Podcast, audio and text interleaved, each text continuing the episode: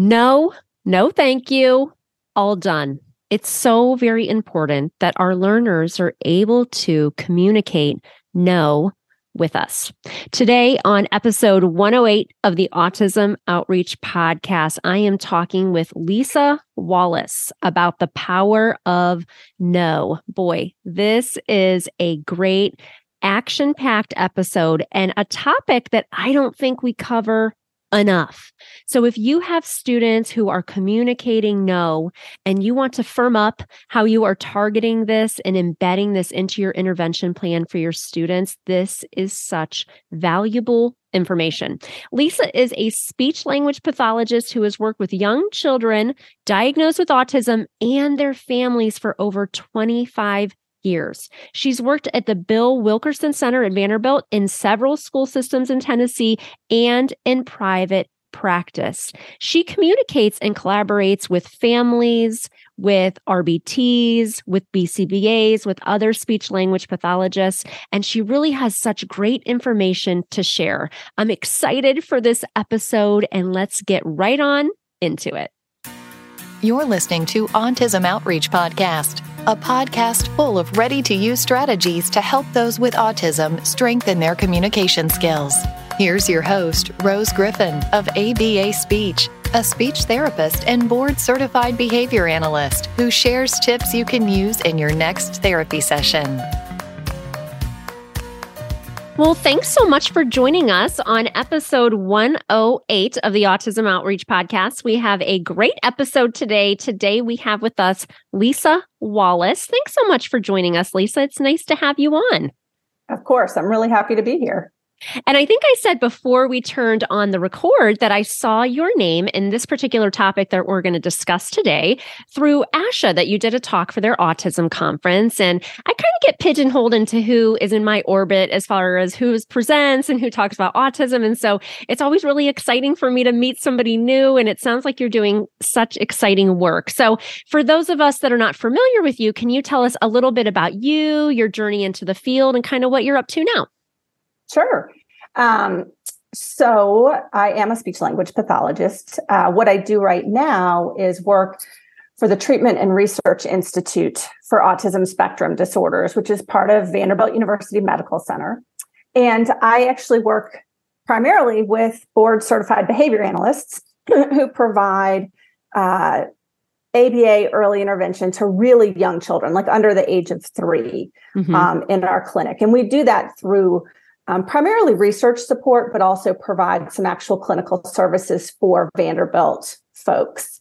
Um, and I've been at Vanderbilt for a really long time. I started there as an undergrad. And a quick mm. side note, I was a Russian poli sci major, wanted to be in the CIA. Oh, wow. Back when I think parents didn't pay attention to what their kids were doing, because who would say that? Yeah, I'm going to send you to Vanderbilt to do that. But um, a couple things happened. One is that my grandmother had a stroke. And I also took a linguistics class from an amazing professor there, Alice Harris, and, and found this thing called speech language pathology.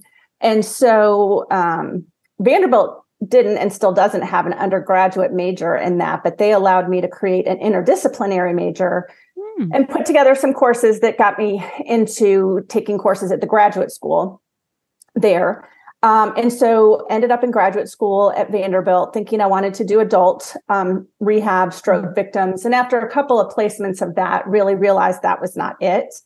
Um, and I got placed in uh, at the Vanderbilt Bill Wilkerson Center, which is where the graduate studies were and are still, um, into a group of preschoolers with autism.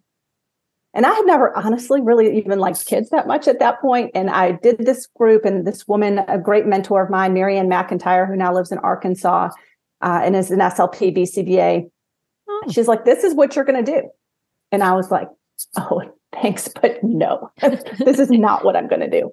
And then here we are 28 years later, and it's really all I've done. I mean, I've done primarily early intervention um, young children, um, but a lot of caregiver coaching. And a lot of that has been through over time research funded uh, activities at Vanderbilt.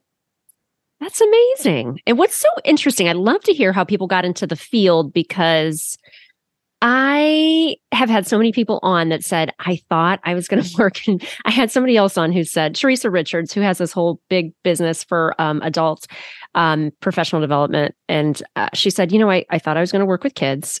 And then she had a story that's totally different. And now she works with adults and has this big company that's all about PD for adults. But interesting how that happens and how mm-hmm. you kind of find your way and then you get into your groove. And me and my one friend always talk about it would be hard to do something different in our field because even if it's in our scope of practice, if we haven't done it in a while, it's like we do what? you want me to yeah. do what? You know, even if people change like early intervention to high school, I worked with both age groups, so I feel comfortable doing that. But even that switch from early intervention to maybe working in a high school is a huge change in what you're doing in your daily job. So it sounds really cool that you've been able to be at Vanderbilt, which I'm sure is really, really exciting and a cool place to work. Um, so today we're going to talk about the power of no, which I really love. And I love the fact that you work with BCBAs as well, because I think that's so very important. And BCBAs are just tasked with so much language curriculum planning mm-hmm. that if they mm-hmm. don't have a speech therapist as a consult at least that it can be really tricky and it's so nice that you have that kind of collaboration i wasn't um, sure about that so tell us why is saying no such an important goal for our autistic learners and all students really well, I think there's a few aspects to that. And one thing I would say, and, and I know this is what you mean when you say it too, but this idea of saying no, I think sometimes people feel like we're saying children have to vocally or verbally say no, mm-hmm. right? But really they can do it. So it's really about communicating no. Mm-hmm. And, um, you know, sometimes when we work with caregivers, they'll be like, Are you crazy? You're going to teach my child to say no. And we're like, your child is already saying no, some way or another. They're already doing it. So what we're trying to do is build self advocacy and self determination skills and get him or her to be able to communicate that in a safe way, um, in an effective way that's understood as much as possible by others or at least close caregivers. Um, and in a way that we can reinforce as much as possible. Um, obviously, there are some situations, especially with really little children, where they can communicate no all they want, but for health or safety, it's just not a choice, right? Um, mm-hmm. So, to me, the biggest thing is really just this piece of self advocacy and self determination for young children. I think sometimes there's a perception that we can't start to address that until children are older. And really, I think in, in early intervention, we're tasked with setting a really strong foundation for that. Um, you know, and a lot of the critiques of ABA over the past few years are around this that, you mm-hmm. know, we mm-hmm. need to be providing, making sure that even young children, children who don't have effective, what we would maybe consider communication, right? So maybe there's behaviors we see that let us know that the child is protesting or doesn't want to do something. But even for those children, that we're finding some way to have some meaningful assent into the mm-hmm. intervention that we're providing for them. So I just think I think we spend a lot of time as speech language pathologists or behavior analysts focusing on uh, you know requesting right wants and needs and different mm-hmm. things but we have to carve out time to really practice the flip side of that and and give kids a way to communicate no yeah, I love that. And I love the idea of being able to communicate no. And there is a lot of talk in the field. That's why I think it's so amazing that you're collaborating with BCBAs because people have been talking mm-hmm. more about assent and that uh, that is a critique that ABA is too compliance based and things mm-hmm. of that nature. So I think the fact that you're collaborating with other professionals is really great and and shedding light on something that we don't talk about enough. And mm-hmm. I think mm-hmm. those conversations are happening more. That's why I'm so excited that you're on the podcast today. Um, so how do we assess? Now I have my SLP and my BCBA hat on here, right. and I'm wondering, and I'm thinking about all the assessments that I know about. But and maybe it's more informal, but how do we assess a student's current ability to communicate no or they don't want to do something? So, uh, what is your, how do you kind of go through that process of determining that this is an area of need?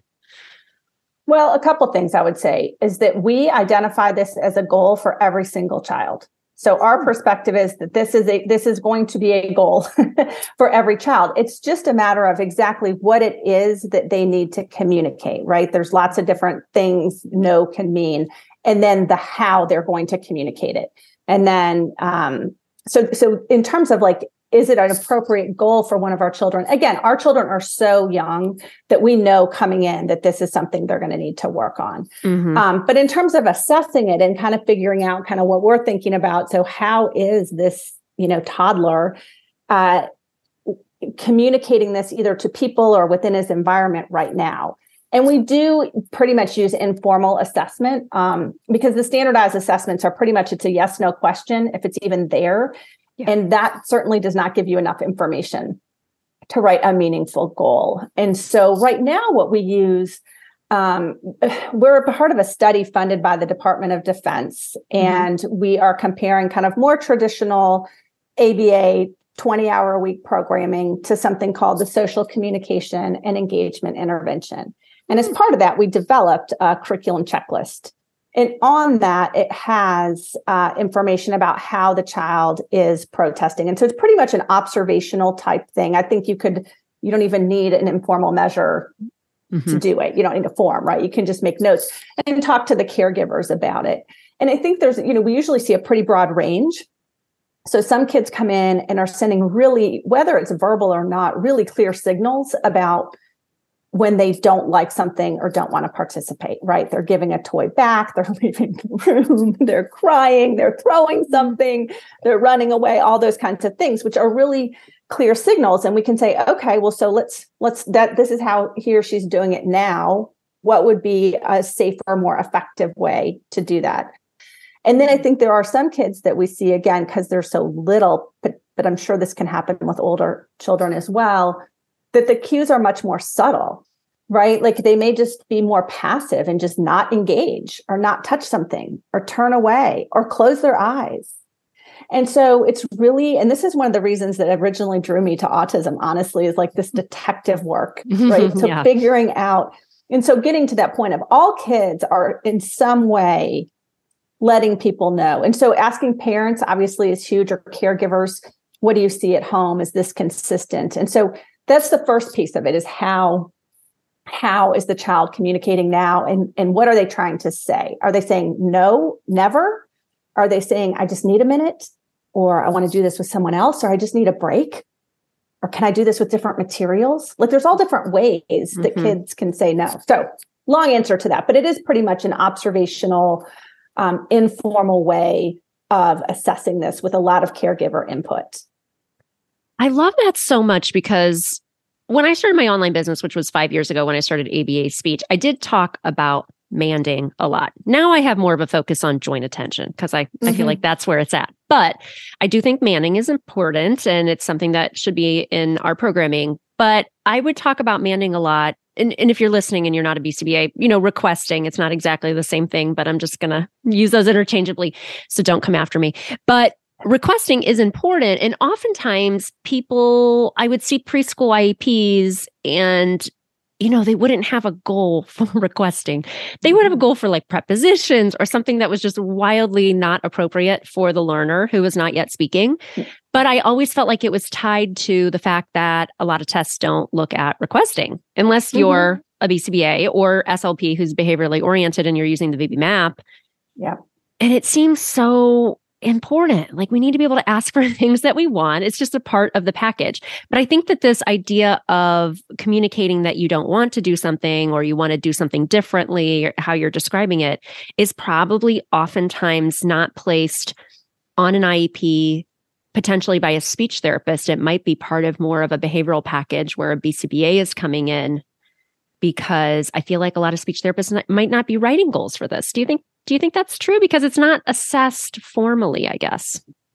I think that's I think that's right to some degree, um, and I would love to come back and talk about the joint attention thing and how this okay. circles in, um, yes. if I can possibly remember. Oh that. yeah, but, um, but, I think it is true. And again, our children are very young, but in the school age population or even early childhood, I, I do think a lot of times a protesting goal gets lumped it's the children who are protesting using unsafe behaviors. Right. So then it is the BCBA who tends to put that goal on there.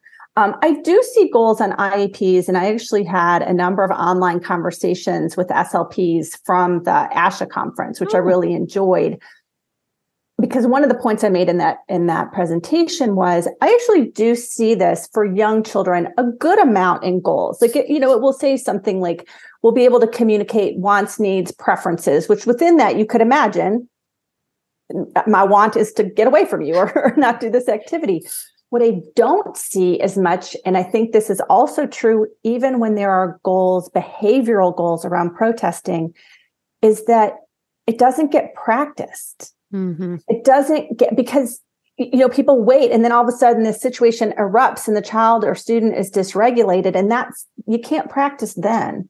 Mm-hmm. And so there's something about this like remembering and and i get why that can be a little aversive and a little challenging because we certainly don't want to spend our time purposely provoking young children right. to practice protesting but you know you can certainly work with caregivers and find situations that are not the thing that's going to send the child absolutely over the edge and just mm-hmm. do a mm-hmm. little practice right i mean just a little bit there and practice and model what they can say have their AAC or visuals out as a way to model for them how they can leave a situation so that they you know build that skill up and have it so when they are approaching like a stress level that they might become dysregulated they can maybe pull on that um, so i see it i mean I, I, don't disagree with you that it's not the foremost goal but even when i see it i, I feel like it gets left off of that level of practice mm-hmm. that we use for other skills yeah. And we, you know, that reminds me of a student. We had a middle school student. We did have an outside even though I'm an SLP BCBA, I was acting, I was worked in the schools for 20 years as a speech therapist, mm-hmm. and we had a outside BCBA, and we had a behavior plan for a student. One of the things that they did practice almost daily was uh, going to an area just within the classroom where they, when they were starting to feel not regulated, mm-hmm. and it was really amazing. I actually saw it in action. I knew that the student was practicing this, and I think the student was like sick when I was working with them one day and they asked to go to that area because they wanted to just have some time alone. You know what yeah. I mean? So that makes me so me happy. Oh yes, oh it gosh. was. I worked in a great district. It was so fun because I live in Cleveland. It's a very small area. So all the consultants, I mean, I've known for 20 years. So for me, it was easy to collaborate, but it is. We don't practice those opportunities because then when it arises, it's not the correct time to work on that. So, uh, yeah, I love that. So, did you want to talk about joint attention? I'm curious what you wanted to note about that. I've been discussing and doing this talk for BCBAs and SLPs, and I've been calling it the power of joint attention. I used to have this talk called the power of manding, and now mm-hmm. I've kind of pivoted just a little bit to focus more on this. I think because in my private practice, I've been working with so many young kids that I feel mm-hmm. like this is where it's at to build those foundational skills. But yeah, what did you want to share about that? I'd love to hear it. Well, so just kind of how these two things can potentially interact um, or intersect in terms of teaching. So when we talk about joint attention, which we obviously with young children with autism are also working on, it's kind of this idea of joint engagement, mm-hmm. right? And so this piece of um, having the child engage with you and what are the communicative or other behaviors that the child is using basically to assent into the activity to engage so that you can have joint attention and then provide learning opportunities in there. But the flip side is looking at when kids or young children struggle to engage with something and what that kind of, if you want to call it removal of assent, looks like. Mm. And and to me, that removal of assent from the engagement is the perfect place to practice teaching a way to say no. Like this mm-hmm. is not what I'm interested in right now. I'm not up for this. I need a break. I need a minute. I need my mom. Whatever it is that they mm-hmm. can use to be effectively remove assent or protest from that engagement. And then you can so that's your teaching opportunity there is to model it and reinforce it and the child moves on. And then you pull back into the strategies that you would use to reestablish that joint attention and engagement. So i think it's you know i, I do think there's a real art to mm-hmm. doing this with really young children, especially young children with autism who like one day they come in and they love this activity. And our RBTs will plan the next day for this. And the child comes in they're like, yeah, no, not interested. And so you, again, that you have to just be on your feet. So I just wanted to make sure, like, I do think these things can work. It, it takes planning and experience and a lot of training to learn how to make that ebb and flow. But that engagement piece is huge and paying attention to when that engagement is lost. And that's your moment to model or teach that lower level, less stressful protest. I love that so much. And I, I do believe it is an art form, a science and an art. I, when I was working, I just gave up my one-on-one home clients to my, another staff member at ABA speech. Um, cause I'm just getting too busy. But I had a client that I worked with for a long time and I met him when he was two and he has autism and it I would do things like you're saying, where it was, I like that idea of joint engagement. I've been calling it a shared activity. That's mm-hmm. just like when I'm talking with parents and things and I, I know joint attention has a more technical definition, but I try to just keep it casual here. And you can see like okay this isn't working. We're going to pivot to something else. We're and those nuanced things i feel like you just need opportunities to practice those within mm-hmm. the session. So i think that can be really hard. And i think as a as a staff member who's training others to implement these interventions these types of things are good to talk about because i think it takes time but it takes the awareness to know that we can pivot within the session it's not yeah. just I need to get the data point and I don't care if you want to don't want to play catch with the ball. We're doing it. yeah, I have to put this in central reach, whatever it is. Yeah. But we do, I think when you're tasked with that when you're younger, you don't feel like you have that flexibility. But we need to like be detectives with the learner. I like that idea. That's yeah. I'm big on. And I think that flexibility and creativity, and but then you also have to have that science part of mm-hmm. having clear you know abcs of teaching. So it is a lot. And, and we talked to our interventionists um, and this is related to this but that i think a lot of times especially young interventionists they're learning so much that i feel like their head is so full and thinking about themselves that they can't focus on the child. And it's not not not focus i mean they're there they're looking at the right. child but really those nuances like oh you know what? This child just like turned their body just the mm-hmm. littlest bit. And as a supervisor i'm watching going he's about to run yeah, right. and they're like, did I did I take the date? You know, like so. Yes, just get out of your own head and really look at who is in front of you at this moment. So it is it's it's tricky. It's a lot. It's a lot.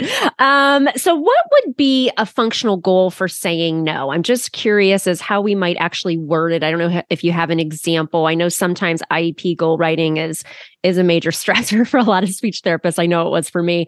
So I always try to help people in that area. But or even a parent who's listening who's thinking, "Yes, I need my kid needs this." What? How could we maybe take data on that and i'm wondering like is it trial by trial are you using prompt data or how do you write goals for this i mean it might be different in your setting but what what can you share with us that might be helpful for people well, I think, you know, the antecedent for the goal. So we always write some level of um, environmental or antecedent into our goals. So when blah, blah, blah. So in these cases, and again, it could vary child to child, but a general type goal would be when this child is presented with or encounters a non-preferred, you know, you can make it as big or as little as you want, kind of like an accordion, but non-preferred person, activity, situation, they will and then that's where you would add whatever communicative behavior you're looking for for that particular child. Something that we do on our end um, and this is relatively new and, and that is that we are trying to make sure that within the behavior, the communicative behavior we're looking for, that some level of AAC is always an option for the protest goal, even if the child has verbal speech. Because I think you've probably always worked, not always, but run into folks who say, well, he can say this, he's just not. And it's because the child is at a level of dysregulation that they can't access mm-hmm. that more symbolic communication. So, you know, so it may be when when presented with or encounters a non preferred situation or a stressful situation, the child will um, communicate, I need a break, or not right now, or no, I don't want to, whatever that message is, using words, gestures, facial expressions, AAC, whatever matches with that child's communicative profile.